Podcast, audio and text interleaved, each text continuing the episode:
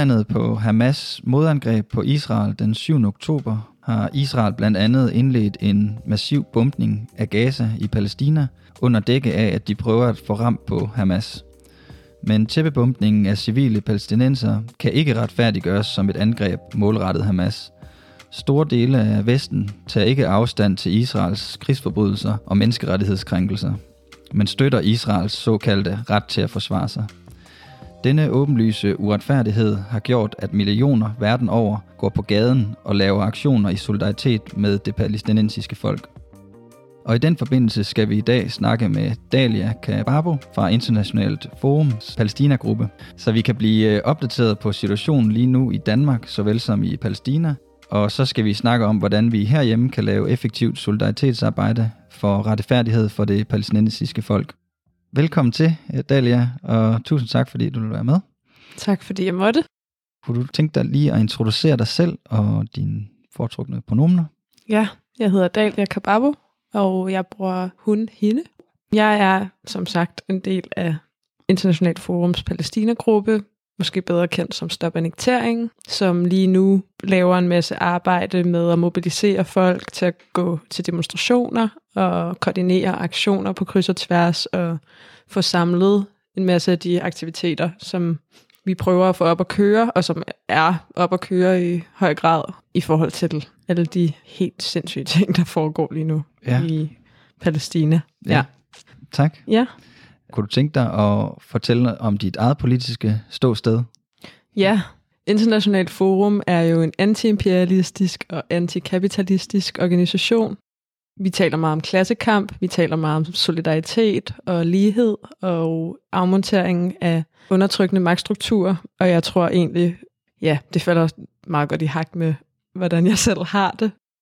Jeg er også, altså jeg er søgende på den måde, at jeg jeg har en, et godt fundament, kan man sige, men jeg synes også, at det er spændende at undersøge alle de afkrog, der er af, hvad intersektionel tænkning for eksempel er, og hvordan Palæstina og undertrykkelsen af palæstinenserne for eksempel hænger sammen med klassekamp, eller hænger sammen med racisme, eller hænger sammen med feminisme, eller mm. ja, det, det er ret sådan, det er på en eller anden måde alting, og en, eller det er jo bare sådan det hele på én gang, på en mm. måde, ikke? Men med udgangspunkt i de der grundlæggende ting. Ja. Nice. Jamen fedt. Tusind tak for det. Her til at begynde med, i forhold til at snakke om situationen i Palæstina og i Gaza. Det er jo en situation, der eskalerer rigtig hurtigt i de her dage. Mm. Øh, der sker noget nyt hver dag, og man kan sige, at vi er jo vidne til sådan en humanitær katastrofe, et folkemord, og vi indspiller her i dag omkring klokken 17 her den 9. november, så der kan jo være ting, der bliver lidt outdated, når vi øh, udgiver det. Mm. Men i forhold til, hvad vi ved nu fra troværdige kilder, hvad er det så, der sker nu? Hvad er det, der udfolder sig i, i Palæstina? Kan du, kan du sætte lidt ord på, hvordan situationen ser ud i dag? Ja, altså der sker jo sindssygt mange ting, og det er jo også, altså selv hvis I havde udgivet det om en time, så ville det være et andet dødstal, fordi at øh, der er så massive bombninger og så massive drab, der foregår i Gaza især. Der er også øh, voldsom angreb på Vestbreden. Der er også øh, knap 200 mennesker, der er døde siden 7. oktober. Øh, voldsom bosættervold og chikane der. Øh, palæstinenser i det historiske Palæstina, 48-området, som altså ja, Israel bliver også chikaneret og bliver øh, gjort tavse. De bliver anholdt, hvis de så meget som, eller risikerer at blive anholdt, hvis de så meget som liker et forkert opslag på Facebook eller på Instagram. Der er virkelig mange, der er blevet fængslet i løbet af den seneste måned. Men selvfølgelig er det centrale, øh, og det allermest voldsomme, det der foregår i Gaza, som er, at Israel jo bomber øh, konstant, og bomber målrettet mod civile mål. Altså det er en halv procent eller sådan noget af de dræbte palæstinenser i Gaza, som øh, rent faktisk tilhører Hamas-bevægelsen. Altså det er virkelig, virkelig en lille andel rest. Altså det er målrettet øh, FN-skoler, det er målrettet øh, hospitaler, det har vi virkelig set, at de er gået efter. Øh, det er målrettet moskéer, kirker, øh, steder, hvor civile, der er blevet fordrevet, er, altså opholder sig og prøver at finde ly på en eller anden måde, selvom der ikke, de bliver ved med at sige, dem der rapporterer fra Gaza, at der er ikke nogen steder, der er sikre. selv når man er på et hospital, vær sikker på, at der ikke kommer til at blive bombet. Og vi har set, at der er blevet bombet, og der er mange hundreder, der er blevet dræbt af enkelte øh, bombeangreb. Og hvis man skal prøve at zoome lidt ud, altså fordi det er jo helt vildt øh, voldsomt at se på sine sociale medier og se i nyhederne, øh, ikke så meget de danske nyheder, men andre nyheder, at øh, folk bliver dræbt og, bliver, og deres huse bliver bombet, og det ligner jo noget fra en dystopisk film. Altså det er virkelig nogle billeder, som man på ingen måde kunne forestille sig af virkelighed, selvom man ser det lige foran sig.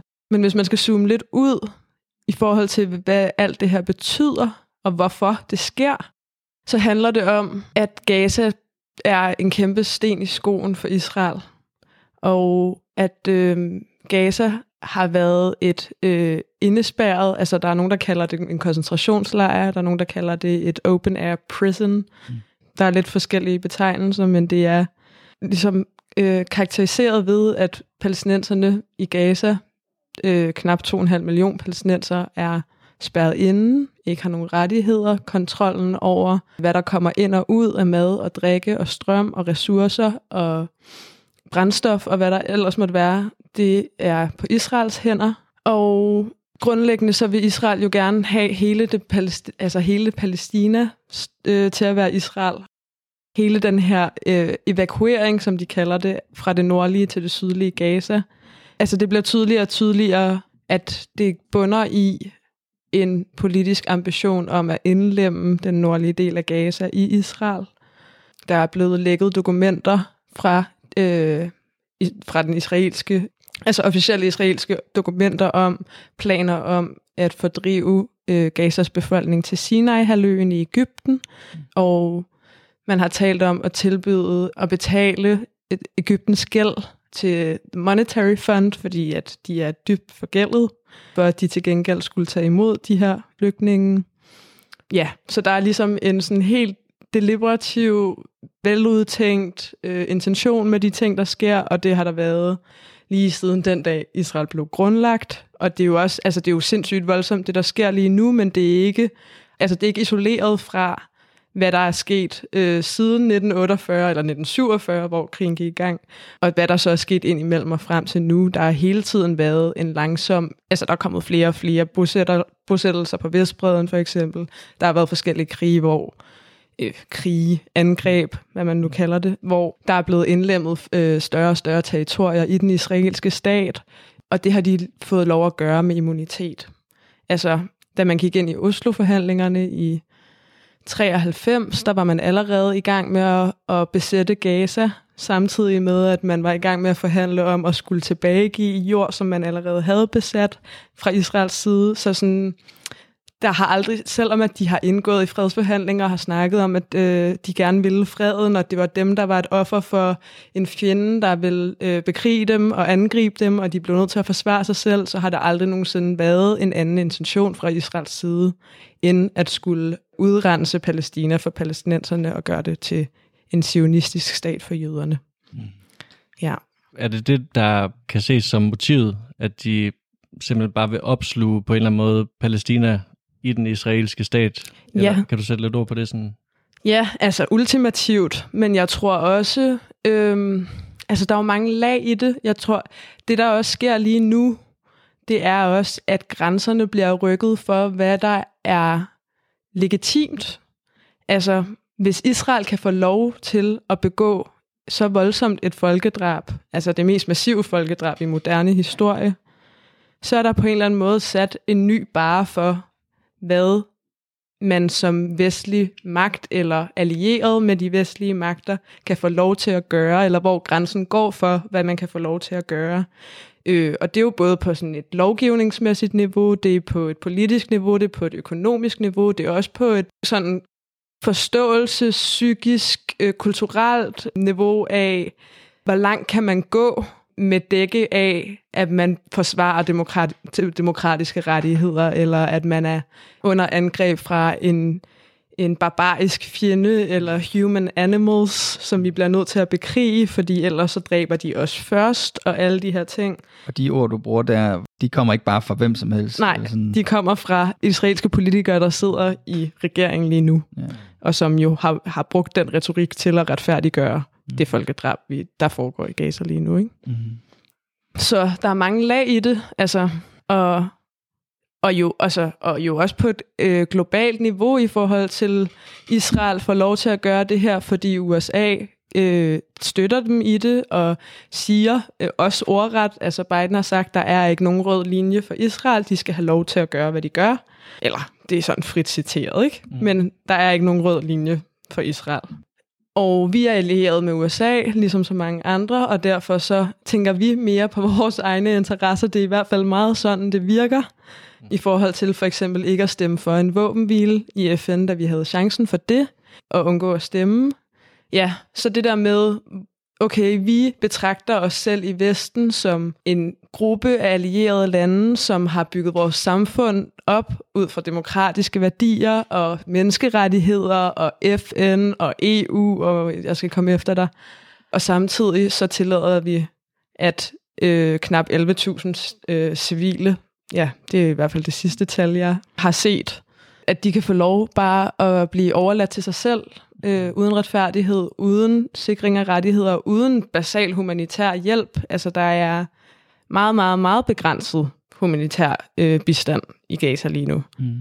Ja, og vi skal snakke lidt senere omkring mediernes dækning af det Ja. her i, ja, blandt andet her i Danmark. Det er jo det, vi tager udgangspunkt i. Mm. Øhm, ja, som netop har en ret vild vinkling på det, Ja. øhm, som slet ikke hænger sammen med, hvordan stor del af befolkningen faktisk har det. Mm. Øhm, er der nogen særlige sådan, øhm, misforståelser, du oplever? Nu er det jo ikke lige kun siden den 7. oktober, at du har været involveret i det her, men i længere tid. Mm. Hvad, er der noget, som folk generelt ikke forstår med det forhold mellem Palæstina og Israel, som, som du støder på?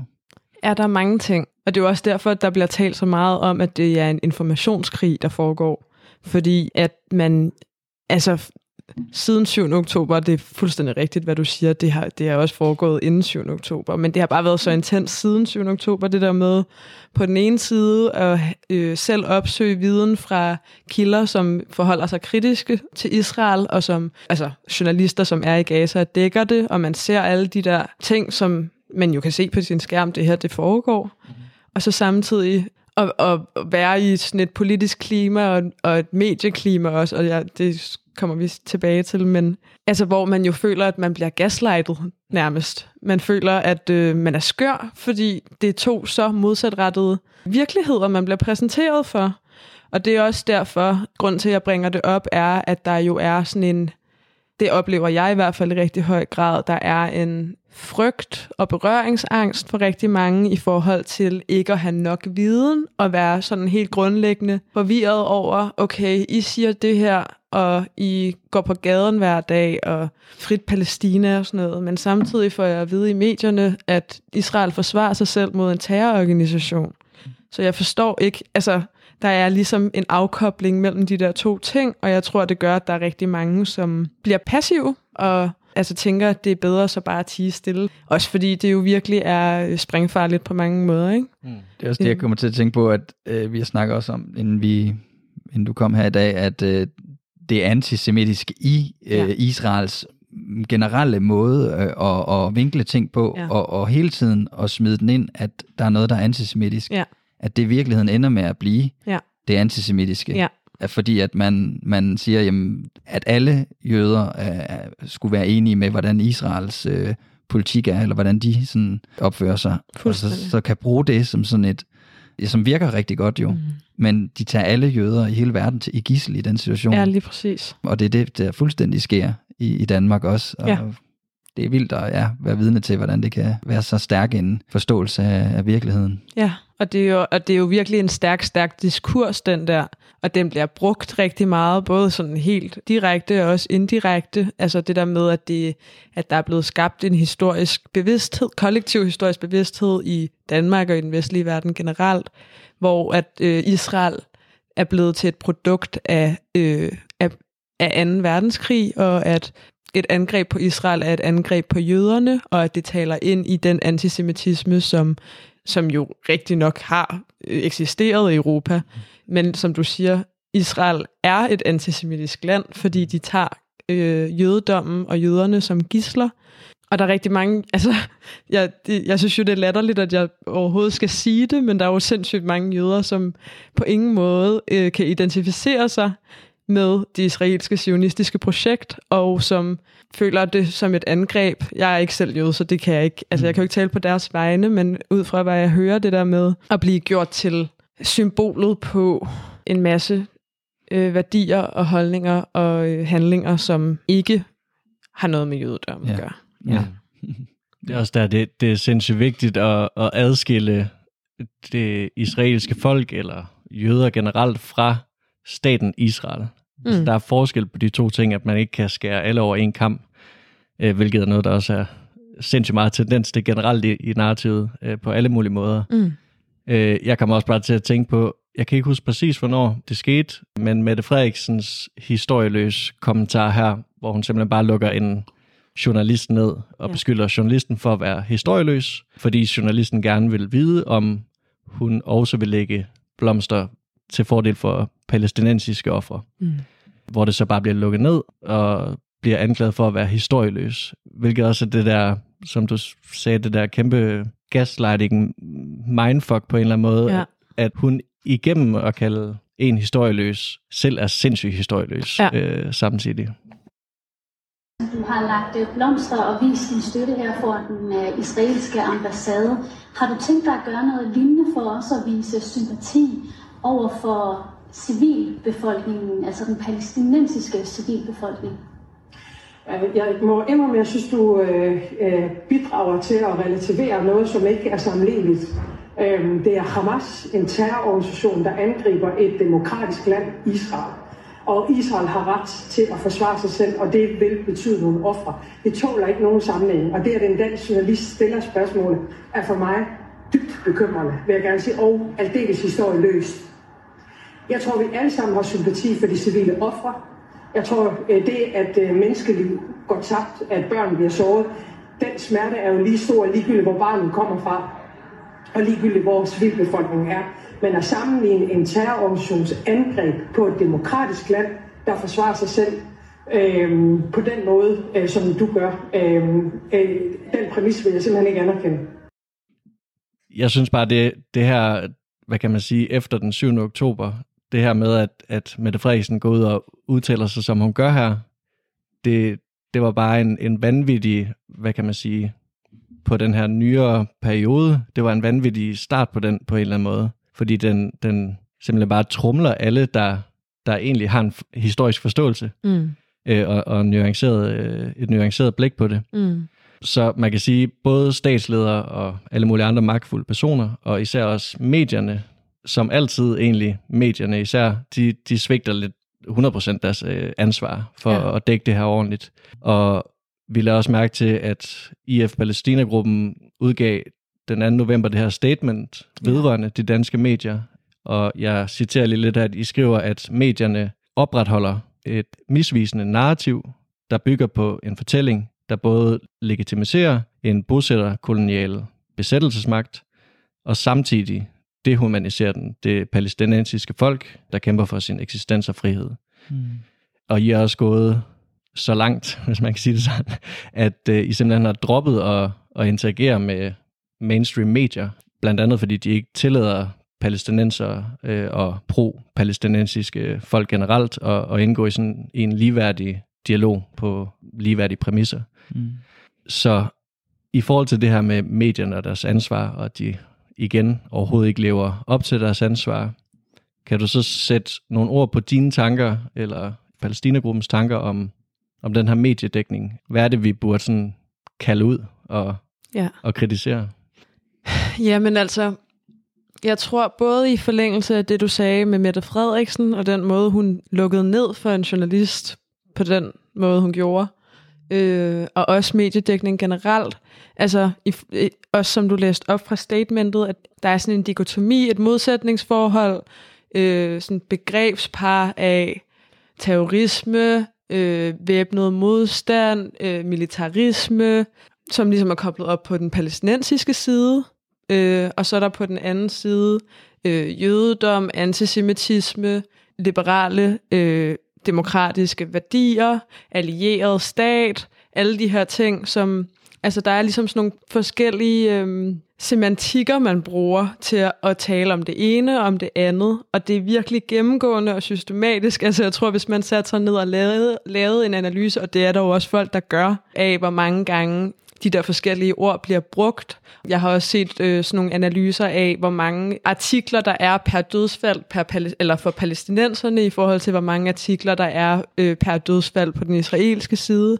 Og der er bare en kæmpe stor asymmetri i de der ting, øh, som også hænger sammen med, hvordan man taler om det. Og som vi skriver det der med på den ene side at legitimere et bosætterkolonialt projekt, og på den anden side at delegitimere en palæstinensisk frihedskamp det er virkelig vigtigt, at man ser de to ting som sammenhængende, fordi modstandskampen vil ikke være der, hvis der ikke var et bosætterkolonialt projekt, som besatte palæstinenserne og gjorde, at der ikke var andre muligheder end... Altså, fordi palæstinenserne har jo ydet modstand og yder også stadig modstand på alle mulige forskellige måder.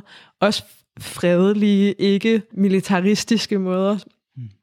Men ligegyldigt hvad, altså det er som om, at der er ikke nogen god måde at gøre det på, fordi at det der modsætningsforhold, det er så stærkt, og det er så indlejret i, hvordan vi forstår palæstinenserne, og hvordan vi forstår Israel. Så vores problem med medierne og den dækning, de har, og vi synes jo, det er helt vildt ærgerligt, fordi mediernes rolle bør være at være den kritiske stemme, og være dem, som går politikerne i sømne og undersøger, om det nu kan være rigtigt. Mm at vores statsminister støtter op om et folkedrab. Det burde være medierne, der var på pletten. Det burde være dem, som lavede alt det arbejde, som vi laver lige nu. Men de, altså, de er jo bare et ekko af den politiske linje, der er fra, fra vores regerings- og statsministers side. Så det er jo også, på, ja, det, er et, altså det føles som et svigt.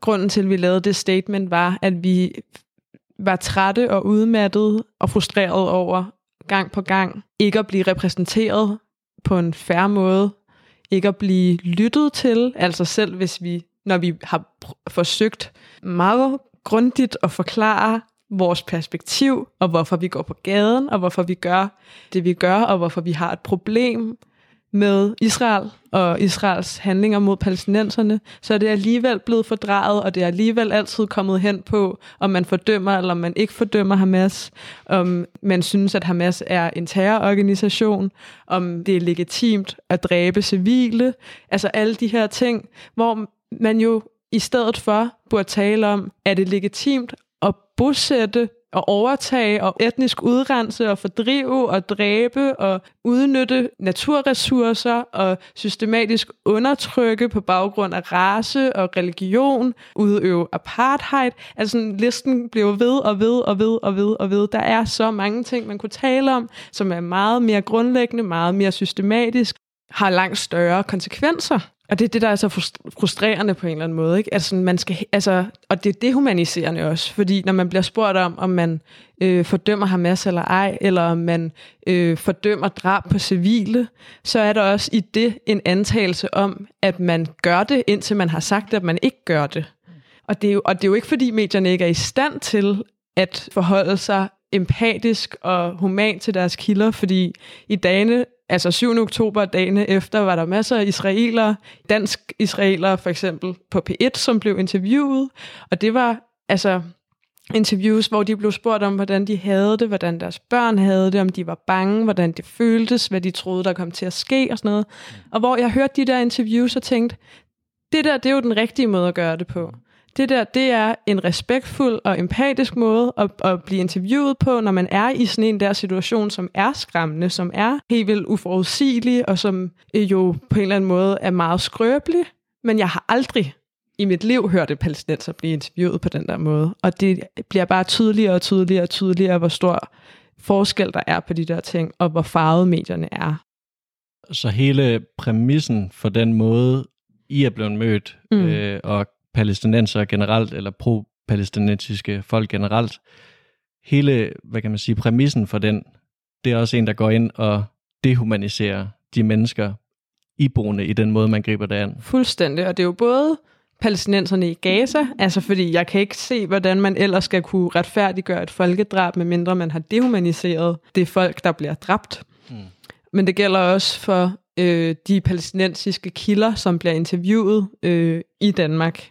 Altså det der med, at man forholder sig så kynisk og går hårdt til øh, palæstinenserne på en måde, der er virkelig ubehagelig. Det er sådan kritiske interviews. Ja. Altså det er ikke det der, som du siger, man oplever, når, når de interviewer Ja. israeler, men det er sådan et kritisk interview, hvor man skal, vil du lige svare på de her spørgsmål, og ja, Forsvar sig. ja. Ja. For, hvor man skal, ja, Ja, præcis. Ja. helt vildt. Kan, kan du, øh, inden vi, vi går videre til det andet, kan du sætte øh, lidt ord på, hvordan du har oplevet, og I har oplevet dækningen af, øh, hvad kan man sige, al den aktivitet, alle de demoer, der har været på det sidste i medierne? ja. Eller mangel på. Eller mangel, Eller mangel, på, ja, mangel på, ja. Det tror jeg, ja. Altså det er jo ja, helt klart også en, en ting, som har været meget, meget frustrerende. Øhm, for eksempel, der holdt vi, øh, det er så nogle uger siden efterhånden, en demonstration, hvor der var et sted mellem 20 og 25.000 mennesker i København, hvor vi gik fra den røde plads på Nørrebro ind til Christiansborg Slotsplads. Og øh, der var en DR-artikel, hvor der stod i underrubrikken, øh, der er øh, 2.500, der har trykket deltager på begivenheden. altså hvor man jo både tænker sådan, for det første, come on, men for det andet, sådan, det er jo også bare virkelig dårligt journalistisk arbejde. Altså sådan, kom nu ind i kampen. Hvor- Hvornår har man nogensinde dækket en, en, et event på Ja, den måde? ja, alt efter, præcis. hvad der er tilmeldt. Ja.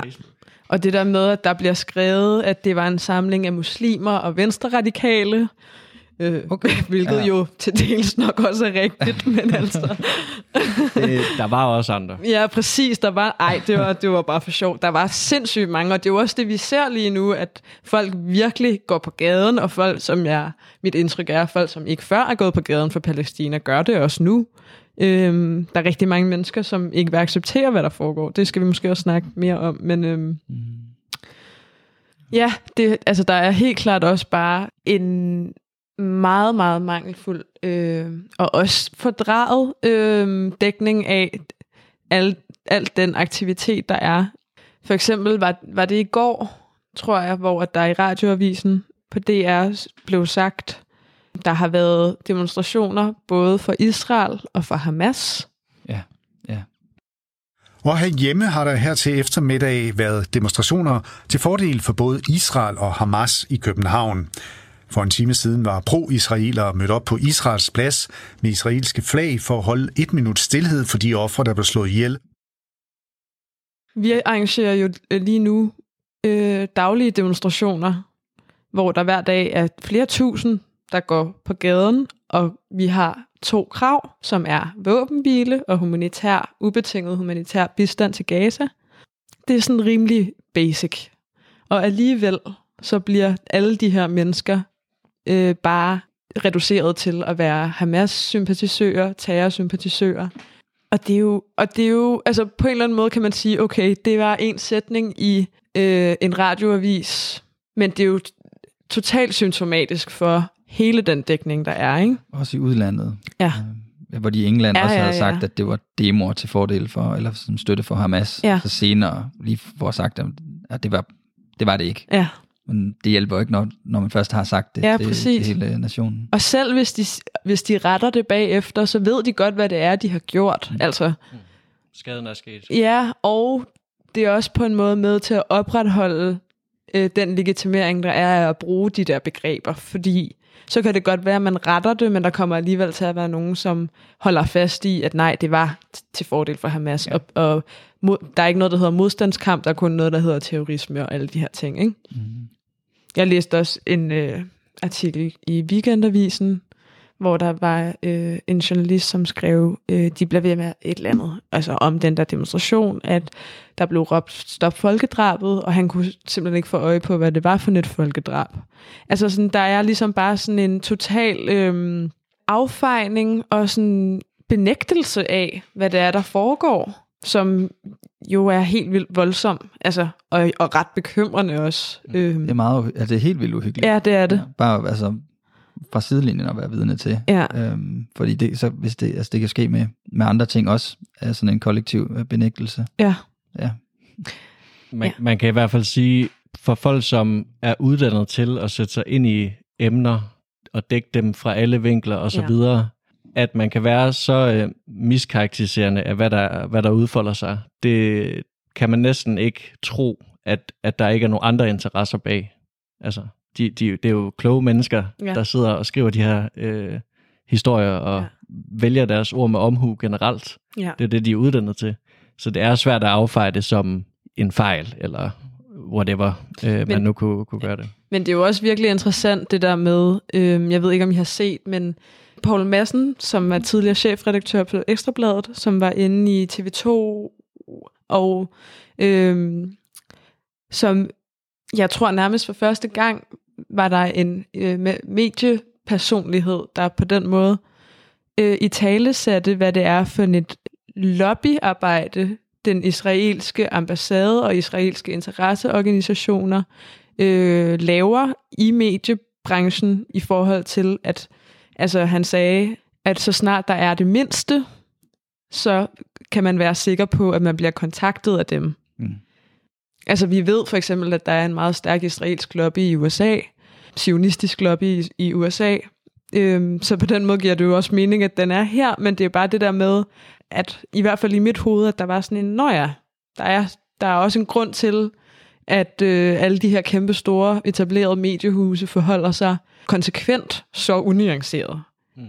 Og det er ikke fordi, jeg siger, at det udelukkende er derfor, men det er jo også en del af det, og det er også det, man skal tænke med ind i sådan at der på den ene side er Israel, som er støttet af USA og USA's allierede, og som jo har sindssygt meget magt og mange penge til os at influere, hvordan medierne for eksempel dækker de der ting, som også er med til at legitimere, at tingene kan foregå, og at øh, folk kan holde, blive ved med at retfærdiggøre og holde fast i, at Israel forsvarer sig selv. Mm. Ja.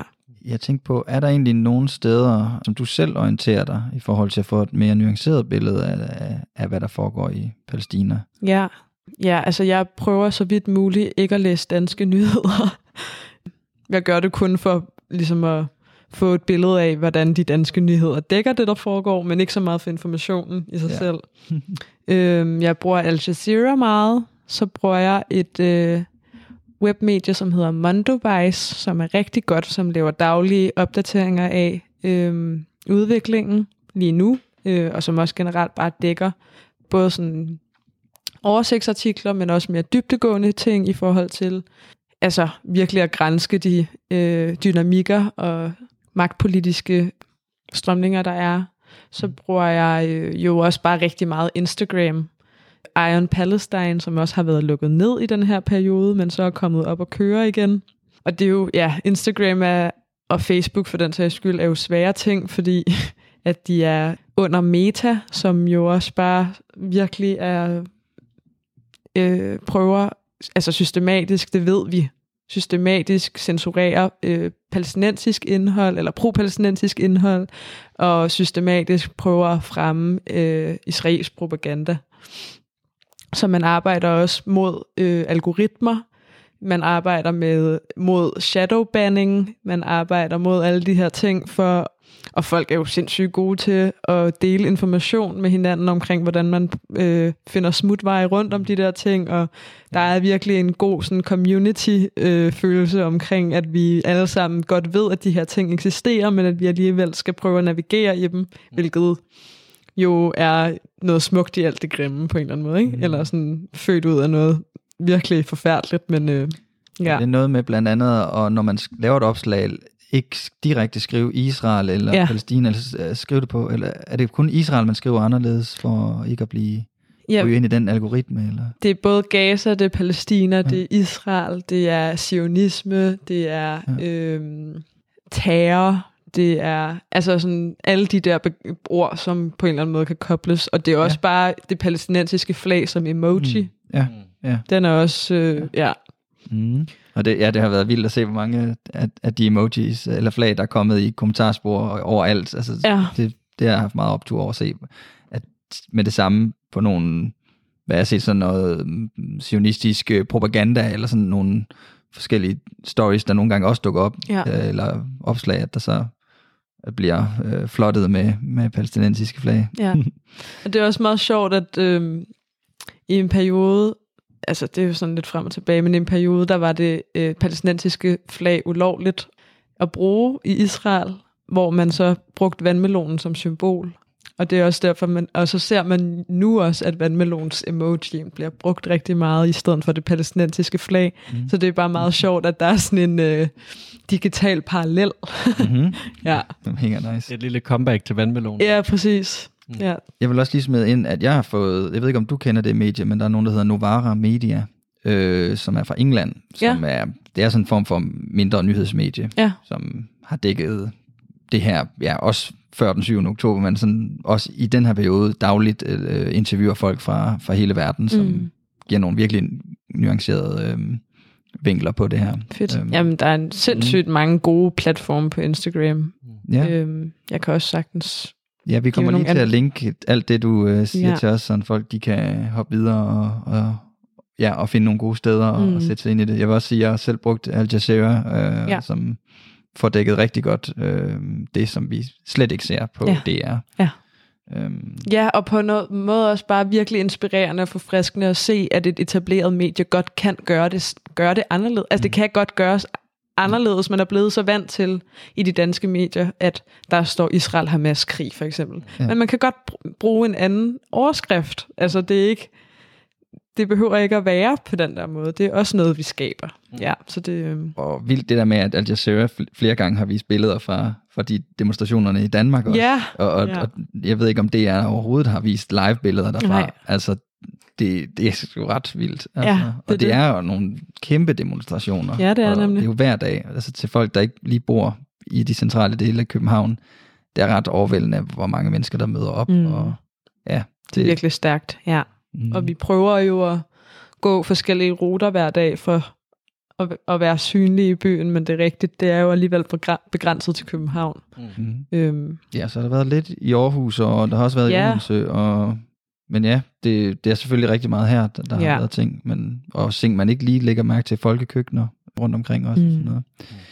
Ja, ved det, i den forbindelse, der har vi set en masse eksempler ja, på opbakning øh, til palæstinenserne i hele verden. Mm. Mm. Øhm, og der er blandt andet øh, jødiske foreninger i USA, som har lavet øh, sit-ins og andre sådan disruptions, blandt andet med ordene not in our name mm. og ceasefire now, øh, hvilket jeg har haft meget optur over at se, hvordan Ja. at øh, mediernes narrativ om, at der er på den ene side palæstinenser og den anden side jøder, på en eller anden mærkelig måde, Ja. at sådan, og de kan, dem, og det, vi skal lige sørge for, at de ikke sådan kommer op og toppes, eller sådan, det er et ret mærkeligt narrativ, der sådan er, eller vi skal passe på, at jøderne føler sig trygge, hvilket vi skal, øh, men, men det er bare slet ikke det, som jeg synes, man ser. Man ser også en masse jøder, der går med i marches øh, rundt omkring i verden, mm. side om side med palæstinenser, så det er sådan en mærkelig måde at fremstille det på. Øh, øh, Ja, altså det, det hele, hele det der narrativ bliver jo punkteret, når Jewish Voice for Peace for eksempel ja. lukker ja.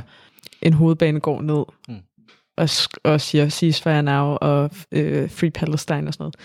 Det er jo på en måde også virkelig banalt.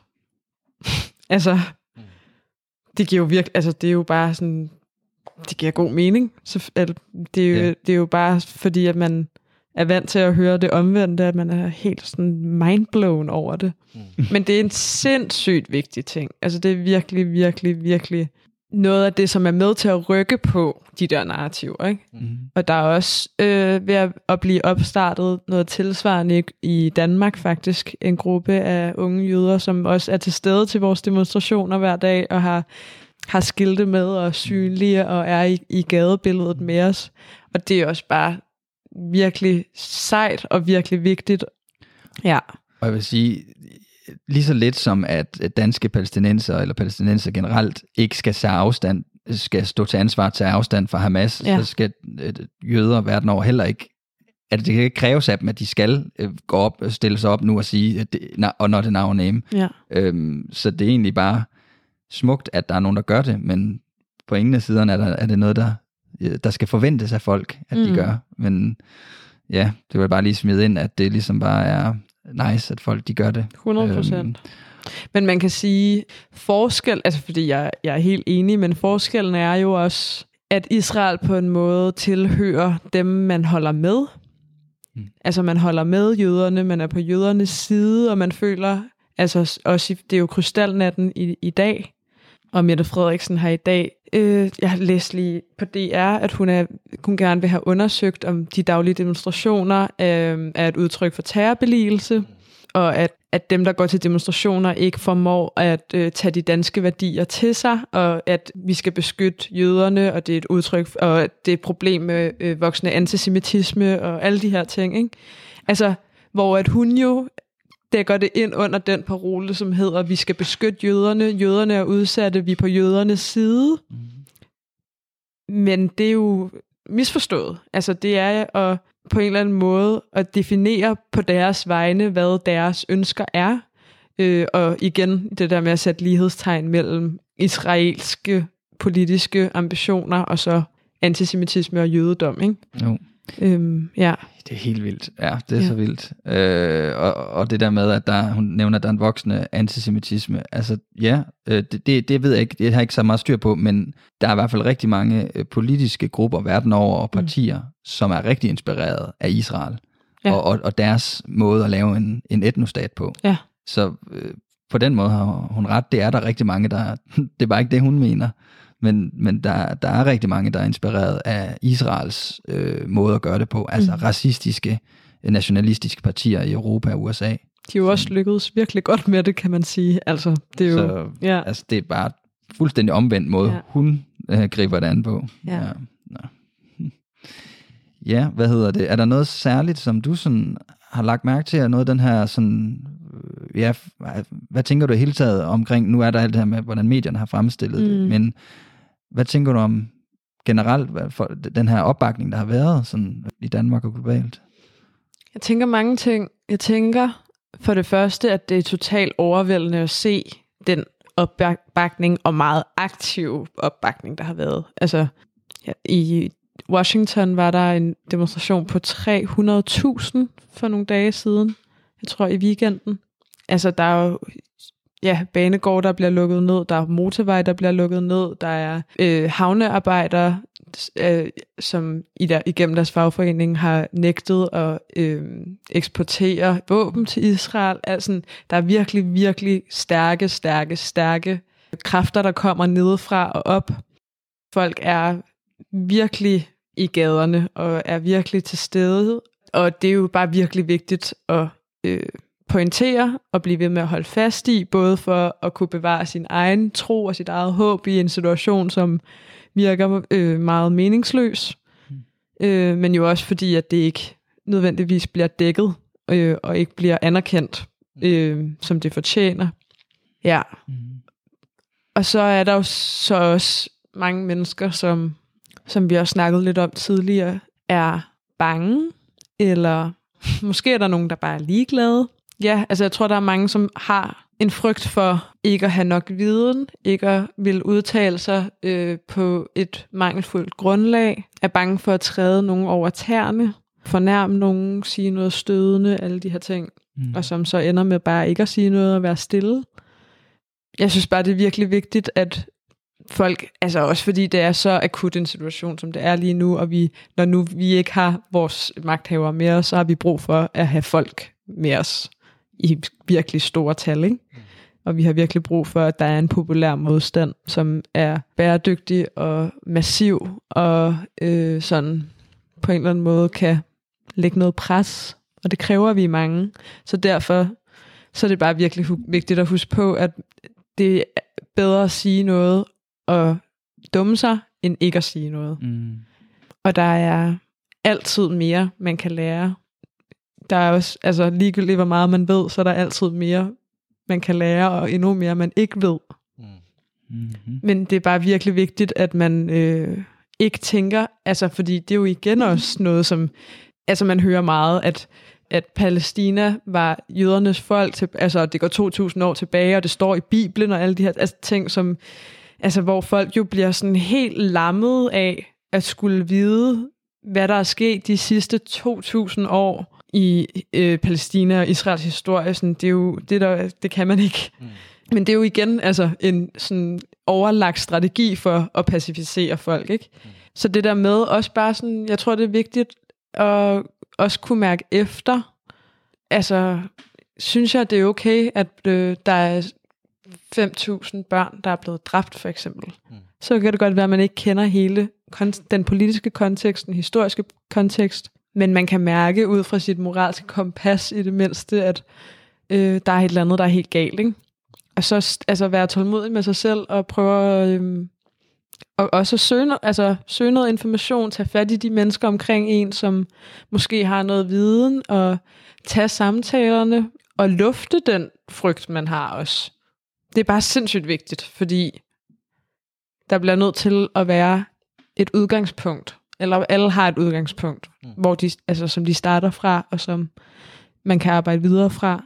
Mm-hmm. Men der er bare, ja, jeg synes, det, ja, det, er, det er til tider også virkelig frustrerende, at folk er stille, fordi at det er så omfattende og voldsomt og katastrofalt, det der sker, og uretfærdigt ikke mindst. Altså det er jo virkelig sådan en følelse af, sådan, det kan simpelthen ikke være rigtigt, at vi vågner op endnu en dag, og endnu en dag, og endnu en dag til det samme, og til noget, der er blevet værre og værre og værre. Altså man tænker jo hver dag, at det ikke kan blive værre, mm. men det kan det så, så alligevel. Mm. Så der er bare virkelig brug for, at vi er mange, som siger stop. Mm. Ja. Og som du siger, det, det kan være overvældende at skulle have følelsen af, at man skal vide 2000 øh, års øh, historie ja. eventuelt øh, ned til mindste detalje. Og jeg vil også bare lige understrege det, du siger med, at man kan da i det mindste som minimum tage afstand fra, fra den situation, der er nu. Øhm, og så skal der faktisk ikke sindssygt meget til. Du nævner også, at man kan altid lære mere. Mm.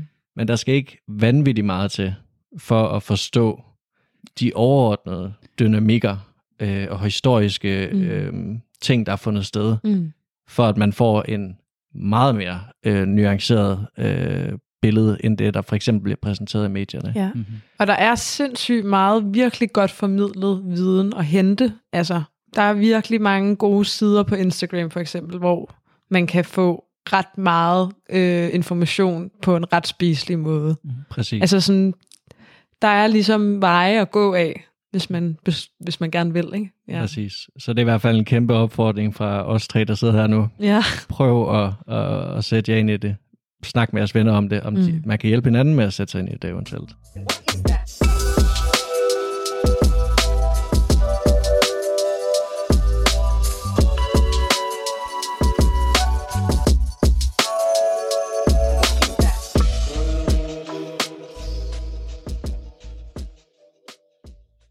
Du nævner også der med, at nu har vi, og palæstinenserne og alle, der, der ligesom ser situationen som som den er. Vi har brug for folk, der går på gaden, og folk, der snakker om det, folk, der ligesom mm. speaker op for frihed for, for det palæstinensiske folk. Hvad håber du ellers, der, der, der sker nu, udover at vi skal have mange mennesker involveret? Har, har øh, Palæstina-gruppen nogle krav eventuelt? Hvad, hvad håber du, sådan, der sker fremadrettet? Ja, altså vi har jo for de her daglige demonstrationer, som vi øh, afholder hver dag, øh, har vi formuleret to krav, som er våbenhvile nu og øh, ubetinget humanitær bistand til Gaza.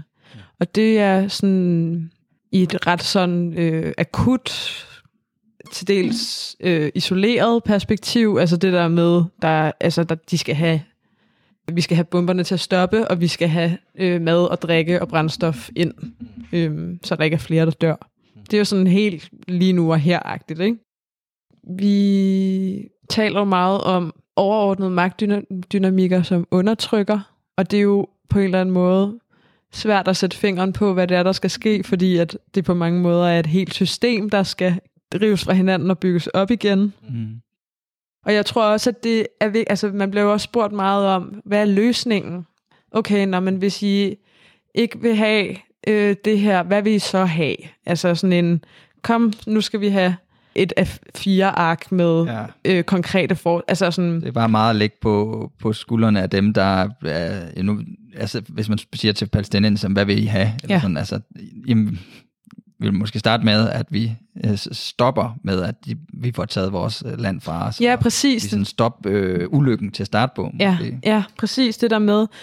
Det allerførste, der skal ske, er, at Israel skal stilles til ansvar for, at de stjæler land, at de dræber civile, at de har fordrevet et folk, som jo, altså det står sort på hvidt, at palæstinenserne har ret til at vende tilbage til deres land. Den ret skal de have. Skal vi have. altså der er ligesom alle de her konkrete ting i forhold til, altså Israel er jo den stat i verden, der har overskrevet allerflest konventioner. De skal i retten, de skal stilles til ansvar, de skal ikke have øh, økonomisk støtte i milliardbeløb hvert år fra USA. Og det er jo alle mulige ting, som jeg 100% kan stå inden for, men som også er virkelig svære at se for sig, fordi USA er jo lige så meget impliceret i det, der sker i Israel, eller de ting, som Israel gør. USA er på en eller anden måde Israels forlængede arm, og Israel er USA's forlængede arm, eller sådan, de jo de varetager hinandens interesser på kryds og tværs. Så det er, det, altså, det er svært at se, hvordan de der menneskerettighedsorganisationer, FN og EU og sådan noget, skal kunne være kapable i forhold til at rent faktisk at tilvejebringe mm. den retfærdighed. Ikke? Mm, ja. ja. Noget, jeg læser ud af det, du siger, du må rette mig, hvis jeg tager fejl. Mm. Øh, du nævner også der med ja, magtdynamikker, mm. øh, forståelse af kolonial kapitalisme ja. og så videre. Ja. Kunne også være noget af det, man, man håbede på øh, sker nu, at både Bestemt. i narrativet og, og på, for den enkelte person, for de enkelte politiske ledere, ja, det vil være en god start i hvert fald, mm. hvis, øh, hvis de ligesom også skulle hoppe med på den vogn, indtil vi, vi finder ud af, hvad der, hvad der ellers skal ske. Helt sikkert. Hvis vi lige fokuserer på, hvad sådan den almene person, der befinder sig her i Danmark, mm. kan gøre. Hvad har I, I øh, mest brug for, at der, der sker? Kan man støtte? Kan man, man kan selvfølgelig møde op til, til demonstrationer osv. Mm. Er der nogle ting, man generelt kan gøre for at støtte op på en eller anden måde? Ja, der er rigtig mange, altså det gode er jo på en eller anden måde, at der er rigtig mange ting at gøre. Mm. Og det også er, øh, bevæger sig på forskellige lag. Altså, der er både gå på gaden, være til stede, øh, fylde med sin krop og sin tilstedeværelse. Altså, det er jo virkelig vigtigt. Det er sindssygt vigtigt at være synlig, og jeg synes også bare personligt, at det er helt vildt styrkende at se så mange artefakter og øh, plakater og, og ting og sager rundt omkring i byen i København øh, med det palæstinensiske flag og budskaber øh, for Palæstina og sådan noget. Så det er jo, ja, og der er jo en masse aktioner, der bliver mobiliseret lige nu. Man kan eventuelt øh, altså tage kontakt gennem Stop Annekteringens øh, sociale medieplatforme og blive ledt i en retning af, øh, hvordan man kan være med til at gøre de der ting, fordi der er altid plads til flere, og jo flere, jo bedre, fordi vi har brug for at være rigtig mange til de ting, vi laver. Øh, man kan jo også, altså hvis man ikke er i København, prøve at mobilisere noget lokalt. Ja, det er ligesom et niveau, eller hvad man skal sige, og det er ikke fordi noget er bedre end andet, men det er jo også forskelligt, hvad der appellerer til folk, og hvorfor nogle ressourcer folk har. Altså for eksempel er det også sindssygt vigtigt at lave øh, akademisk arbejde, fordi at der, altså, besættelsen og undertrykkelsen er øh, infiltreret i alle lag af den måde, vi forstår Israel og Palæstina på. Så det er jo også noget med at fremme alternative øh, fortællinger, alternativ forskning. Det er noget med at lave altså kunst, der kan sætte fokus på det på en eller anden direkte eller indirekte måde. Øh, musik, alle mulige forskellige udtryksformer. Og jo også bare, altså det aller, aller, aller vigtigste for, at man kan gøre noget af det her, det er jo, at man, at man forstår, hvad det er, der foregår. Så jeg, synes virkelig, at man skal være tålmodig med sig selv, men at man virkelig skal, skal bruge noget tid på at prøve at forstå, hvad det betyder. Og det er også, altså jeg tror heller ikke, at man skal undervurdere, hvor skræmmende det kan være på en eller anden måde at skulle gå ind i de der ting. Fordi hvis man kommer fra et udgangspunkt, hvor man er vant til at stole på det, man hører i tv-avisen, eller stole på det, man læser i politikken, som man jo tænker, at man kan som udgangspunkt, ikke? til lige pludselig at finde ud af, åh, oh, det var faktisk ikke rigtigt, det jeg læste, eller det var faktisk ikke rigtigt, det jeg hørte, eller hvordan kan det være, at der bliver talt om tingene på den her måde. Altså det der med at få indsigt i den systematiske misrepræsentation og misinformation, øh, som virkelig dominerer øh, den offentlige samtale og mediebilledet og vores politikers retorik og alle de her ting. Altså det gør jo, at der bliver åbnet op for, alle mulige virkelig ubehagelige ting i forhold til, hvorfor det sker. Ja. Det er noget, der kan vende helt op og ned på ens verden. Lige præcis, og det skal man, altså det er også en proces, der tager tid for folk, og hvor man skal være tålmodig med sig selv, og altså det er, virkelig, det er jo bare en virkelig ubehagelig indsigt at få, mm. men det er også virkelig vigtigt, at man tør se det i øjnene, for at kunne være i stand til at være med til at ændre det, ikke? Mm. Ja. Helt sikkert. Ja. Her til sidst, nu nævnte du, at man kan gå ind og følge stop annektering for eksempel. Mm. Man kan eventuelt kontakte jer. Øh, har du nogle andre steder, du vil henvise folk til? Vi har været inde på nogen, eller noget folk burde deltage i i de her dage? Og også generelt, hvis du har nogle ting, du synes, der skal nævnes her til sidst. Mm. Ja, altså nu er jeg selv studerende, øhm, og er med i det, der hedder Studerende mod besættelsen, som øh, lige nu prøver at mobilisere studerende, primært på KU, men også altså, på tværs af universiteter. Så hvis man er studerende, så synes jeg, man skal øh, tage kontakt til dem og prøve at være med til at mobilisere på sit eget øh, studie, hvor end det er. Så er der også det, som hedder øh, Palæstina Solidaritetsnetværk, som er rigtig gode. Det er for eksempel øh, Ja, de har lavet en række forskellige aktioner og prøver ligesom at samle alle de kræfter af folk, som gerne vil være øh, aktive øh, og måske også ud over, altså aktive ud over bare at gå til demonstrationer og sådan noget. Så hvis man er klar på det, så er det dem, man skal snakke med. Jeg kan lige vil tilføje det her med, at, at, at det kan være svært at, at vide, hvordan man skal gribe det an og sådan noget, mm. eller om, ja, du nævnte også det med, om folk overhovedet sådan faktisk har interesse for mm. det. Mhm. Men jeg tror, det, nogen kan tænke det som sådan noget med, jamen det er sådan noget udenrigs noget, eller det er, sådan, det er noget, der, man kan ikke forholde sig til alt, eller sådan, og det er jo på en måde også rigtigt, man kan ikke forholde sig til alt, hvad der sker i hele verden. Mm. Øh, det er i hvert fald øh, overvældende. Men jeg vil så stadigvæk sige, hvis du så finder ja, overskud eller energi til sådan at, at, at sætte dig ind i noget, så det her sådan viser rigtig meget, hvad vi selv er for nogle mennesker i Danmark, og hvad Danmark er for en stat. Altså, ja. det, der er et kæmpe spejl, der kan vise noget om vores egen forståelse af mm, demokrati og alle de her ting, og, ja. sådan, og, og som i hvert fald for mit vedkommende sådan virkelig piller et, et verdensbillede ned, jeg har haft, da jeg var yngre, mm. omkring Danmark, omkring hvad det vil sige at være dansker, og alle de her, sådan, den der historie, Mette Frederiksen også prøver at fortælle med, uh, noget med, altså hun kommer ind på noget med danskhed, og hvad det vil sige at være ordentlig dansker og sådan noget. Det er bare også en mulighed for at lære noget om sig selv og sin egen historie. Helt og, og, så stå, og så stå op imod øh, alt det, som øh, Danmark og andre lande øh, i Vesten mm. forvolder af skade, i, blandt andet i Mellemøsten. Ja. Ja. Så, så det er ikke engang, det er også bare for folks egen skyld. Altså, Muligheden for at være og, et bedre menneske. altså, og, og ja, der er sådan lidt mere sådan en sammenhæng mellem den verdensopfattelse, man har, og hvordan verden er i, i virkeligheden. Ja. Så man ikke bare køber den der mainstream fortælling, som, som vi får i Danmark.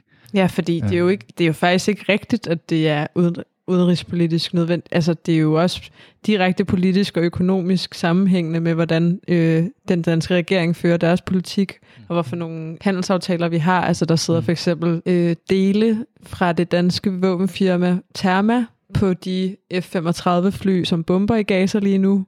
Altså det er jo, det kan nærmest ikke blive mere direkte ja. end det. Mm. Og det handler jo også om, hvorfor nogle øh, samarbejdsaftaler vi har, og hvem vi har dem med. Altså, og at det danske firma Therma jo tjener styrtende lige nu mm. med penge på et folkedrab, hvilket også vil sige, at vores stat tjener styrtende med penge på vores folkedrab, og så videre, og så videre, og så videre. Og BDS-bevægelsen og boykot tanken i det hele taget er jo også sindssygt, sindssygt øh, stærk, og har også vist sig at være en trussel for Israel.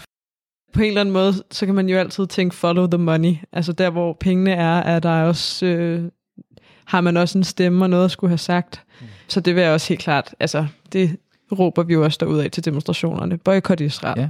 Lad være med at købe israelske varer. Præcis, og der er den her personlige, hvad kan man sige, boykot, men der er også mere sådan målrettede ja. boykotskampagner, hvor man mere øh, direkte rammer nogle øh, bestemte øh, firmaer. Ja. Øhm, så det er sådan to sider af det, den, den med at forbruge ja. anderledes, men også at det er sådan kollektiv, øh, koordineret øh, boykotsangreb, som, som jeg især synes øh, Præcis. virker også, øh, rigtig godt. Ja. Og man kan stille krav til sine institutioner. Altså for eksempel har vi studerende mod besættelsen haft en kampagne kørende i forhold til, at Københavns Universitet har investeringer i øh, ulovlige israelske bosættelser på Vestbreden, og det har de stadig. Altså i forhold til, hvad er det for noget IT, man øh, indkøber, hvilke firmaer er det, man handler med, alle de her ting. Altså at stille sine egne institutioner og det, der er tæt på en, til ansvar for, at de tager ansvar for at handle etisk og retfærdigt i den måde, de køber og sælger mm. på, og generelt samarbejder på.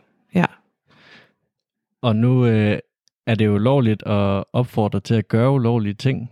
øh, så det gør vi jo selvfølgelig Nej. ikke, men man kan sige generelt, er det sindssygt effektivt at lave direkte aktioner. Ja. Øh, både fordi det, som du nævnte tidligere, kan bryde det her vanvittige narrativ, der udfolder sig globalt, og det kan også have en direkte effekt på, på dem, der eventuelt er, er målet for, for de direkte aktioner. Mm. Det er selvfølgelig ikke en opfordring. Ja.